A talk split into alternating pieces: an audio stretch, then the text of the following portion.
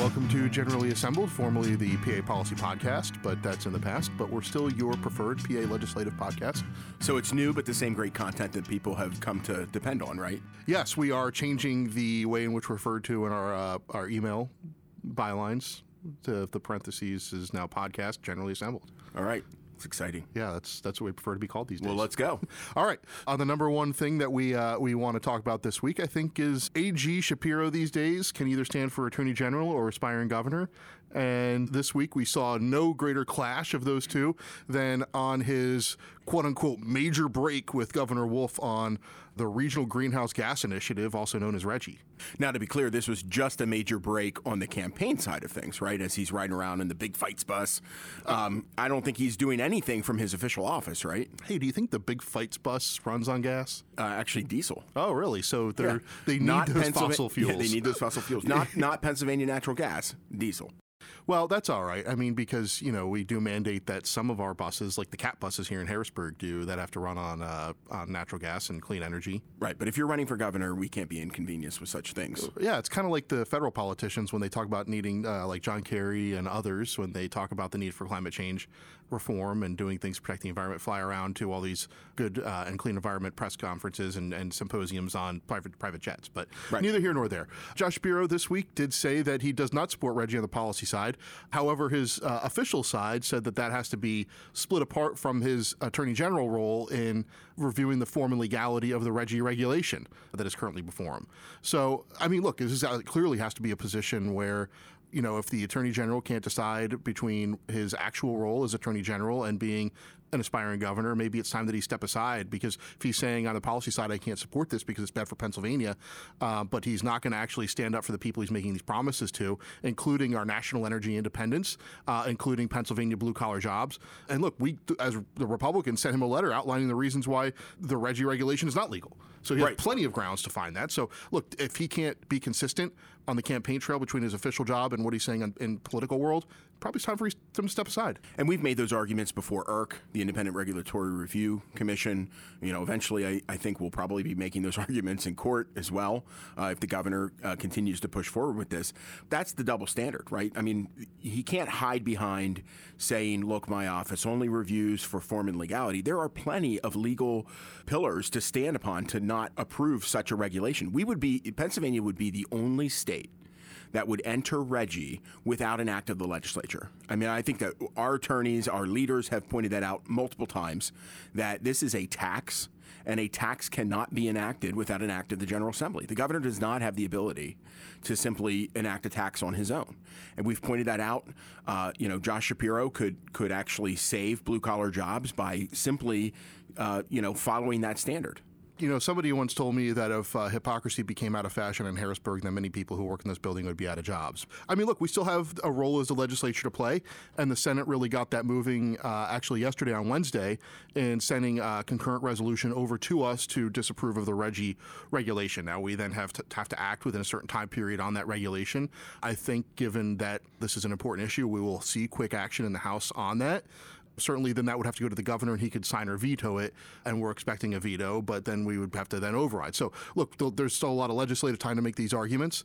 I think the real question needs to be in the people's mind right now especially people that care about RGGI and the people who are wondering where the attorney general is going to be and whether they're going to give support to him as governor based upon this is how is he going to act in his official capacity and is he going to stand up for what he believes and stand up against what he believes is bad policy based upon the numerous grounds of illegality and, and, and troubling process by which this this RGGI stuff has been moving forward. You don't hold your breath. I think he's too busy uh, making TikToks on the big fights bus. But you know, speaking of instances where Josh Shapiro has failed to hold people accountable, uh, let's talk about Oh, is Kathy this a Boockvar. transition? Yeah. Is this a transition? This is a transition. We're transitioning really to a new topic?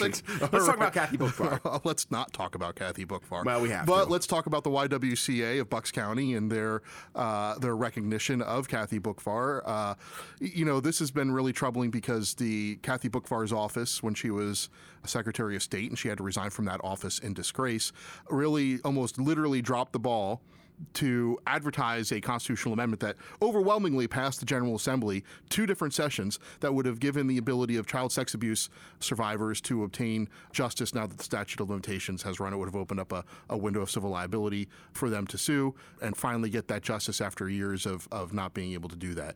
This was a very tough episode for survivors of childhood sexual abuse. And, you know, two of uh, members in the General Assembly, Representative Jim Gregory, who's on our side, the Republicans, and Representative Mark Rozzi, who's a Democrat, have been very outspoken on this issue and wrote to the YWCA Bucks County, who is giving the disgraced former secretary a Women of Influence uh, award today, Thursday basically saying they should pull this because it's very uh, emotionally uh, triggering for those survivors. And to recognize her in a positive fashion is something that is really tone deaf on their part, not realizing her role to play. Now, the YWCA says, well, we're not recognizing her because of what she resigned for.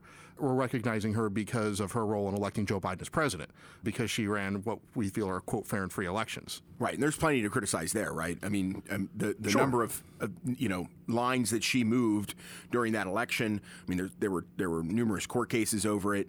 Um, but I mean, I think the important point is, I mean, she had to resign in disgrace as the Secretary of the Commonwealth. For anybody to honor her is laughable, I think, right?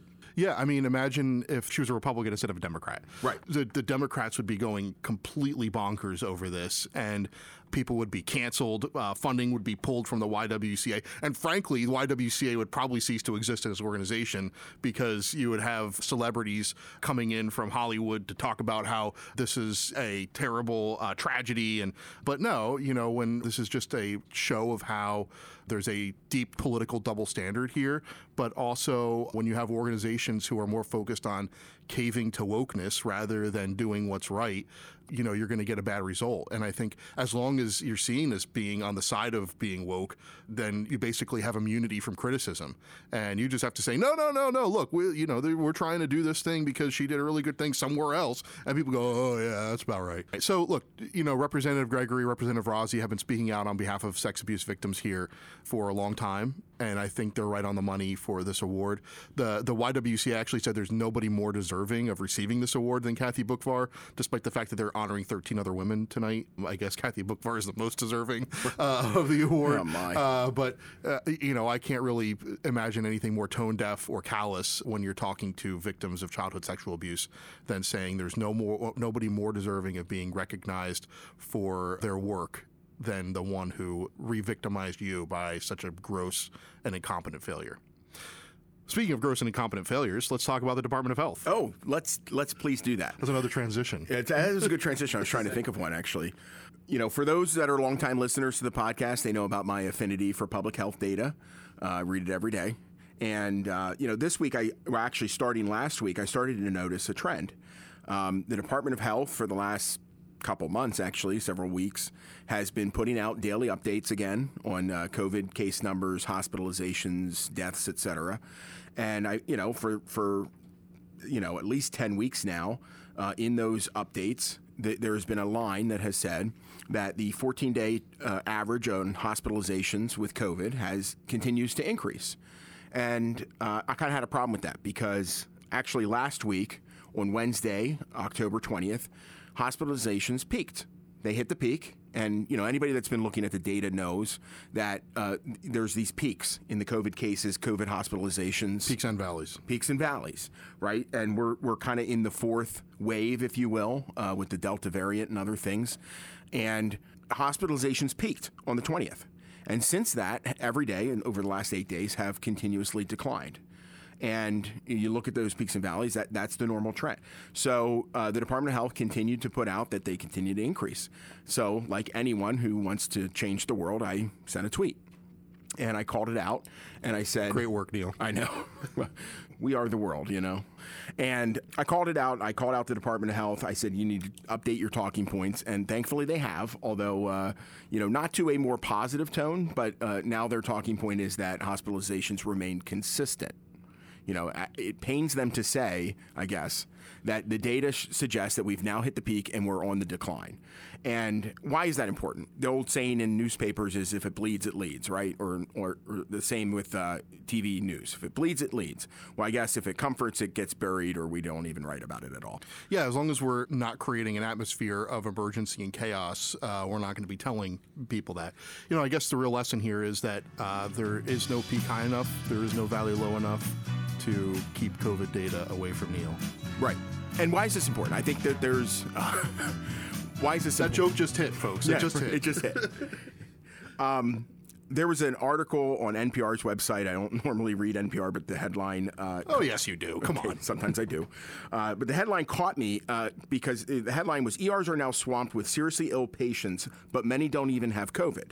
And in the article, it says months of treatment delays have exacerbated chronic conditions and worsened symptoms. Doctors and nurses say that the severity of illnesses range widely and includes abdominal pains, respiratory problems, blood clots, heart conditions, and suicide attempts, amongst others.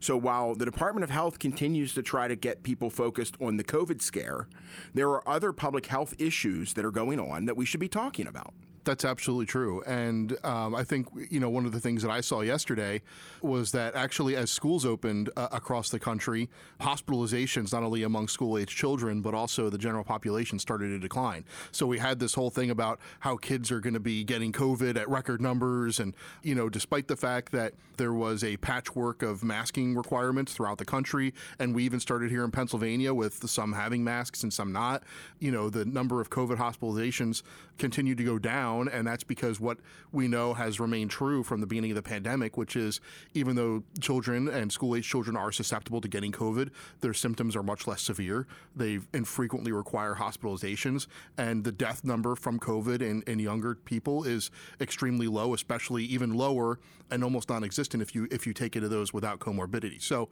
um, I think you know we need to make sure that when we're talking about data, you know, look, this all goes into this larger transparency argument uh, that we've been having on this podcast for some time, uh, which makes me wonder if even though we don't take call-ins, if we can ever have a first-time, long-time person on this show, uh, maybe as a guest, I guess. But long, long maybe, story. Maybe our producer Chuck. Yeah, he's yeah, that's probably that's probably right. Yeah, he can chime in for the first time, but he's been here for a long time. Uh, but now's not that time, Chuck. Anyway, I think that you know, one of the things that this goes into the larger transparency argument for is that. Um, you know they don't want this data out there because when people actually have the data uh, outside of their spin, um, then they're going to see that basically their arguments are bunk um, that they're overwrought with uh, fear and terror and the need for more government control.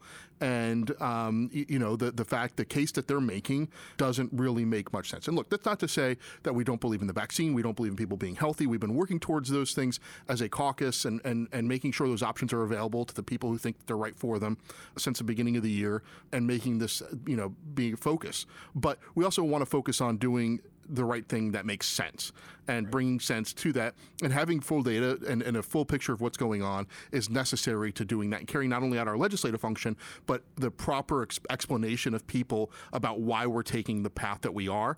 And the Wolf administration has just been selling the data they want to sell because they're the keepers of it. They can portray it however they want to and they can keep people in a state of fear and anxiety uh, and, and say we're the only ones who can save you for as long as they want when they're not being clear about what the actual information is. Well that's exactly exactly why I read the public health data for myself, uh, because reality seldom uh, matches up with what the leftist mob on Twitter is pushing. Um, so I would encourage everybody read the public health data yourself, um, be informed about what's happening. Um, it's not that hard, it's all on, online. Yeah, let's end up on a happy note here. This week, we successfully concluded uh, an entire session week with both the House and Senate in session, and the East Wing uh, escalators are still working. They are working, and it's it's it's truly a miracle. I think it's a team effort. Right. Um, you know, I sent out a tweet on Monday wondering if they were actually going to do that. It was liked by House Democrats, House Republicans, Senate Democrats, Senate Republicans, Wolf it administration staffers. Everybody was on board with Team Escalator. They did it, folks. We got there together. Although there's still one more day in the week, I don't want them to tucker out and uh, and and and lose their their momentum that right. got them here and, thus far. And you know, I was looking at the data, and uh, the last time this happened, I, I believe, was in the Ridge administration. So, I mean, that's that's amazing. Now, you know, I might be a little off on that. Uh, I'm sure the AP will fact check me.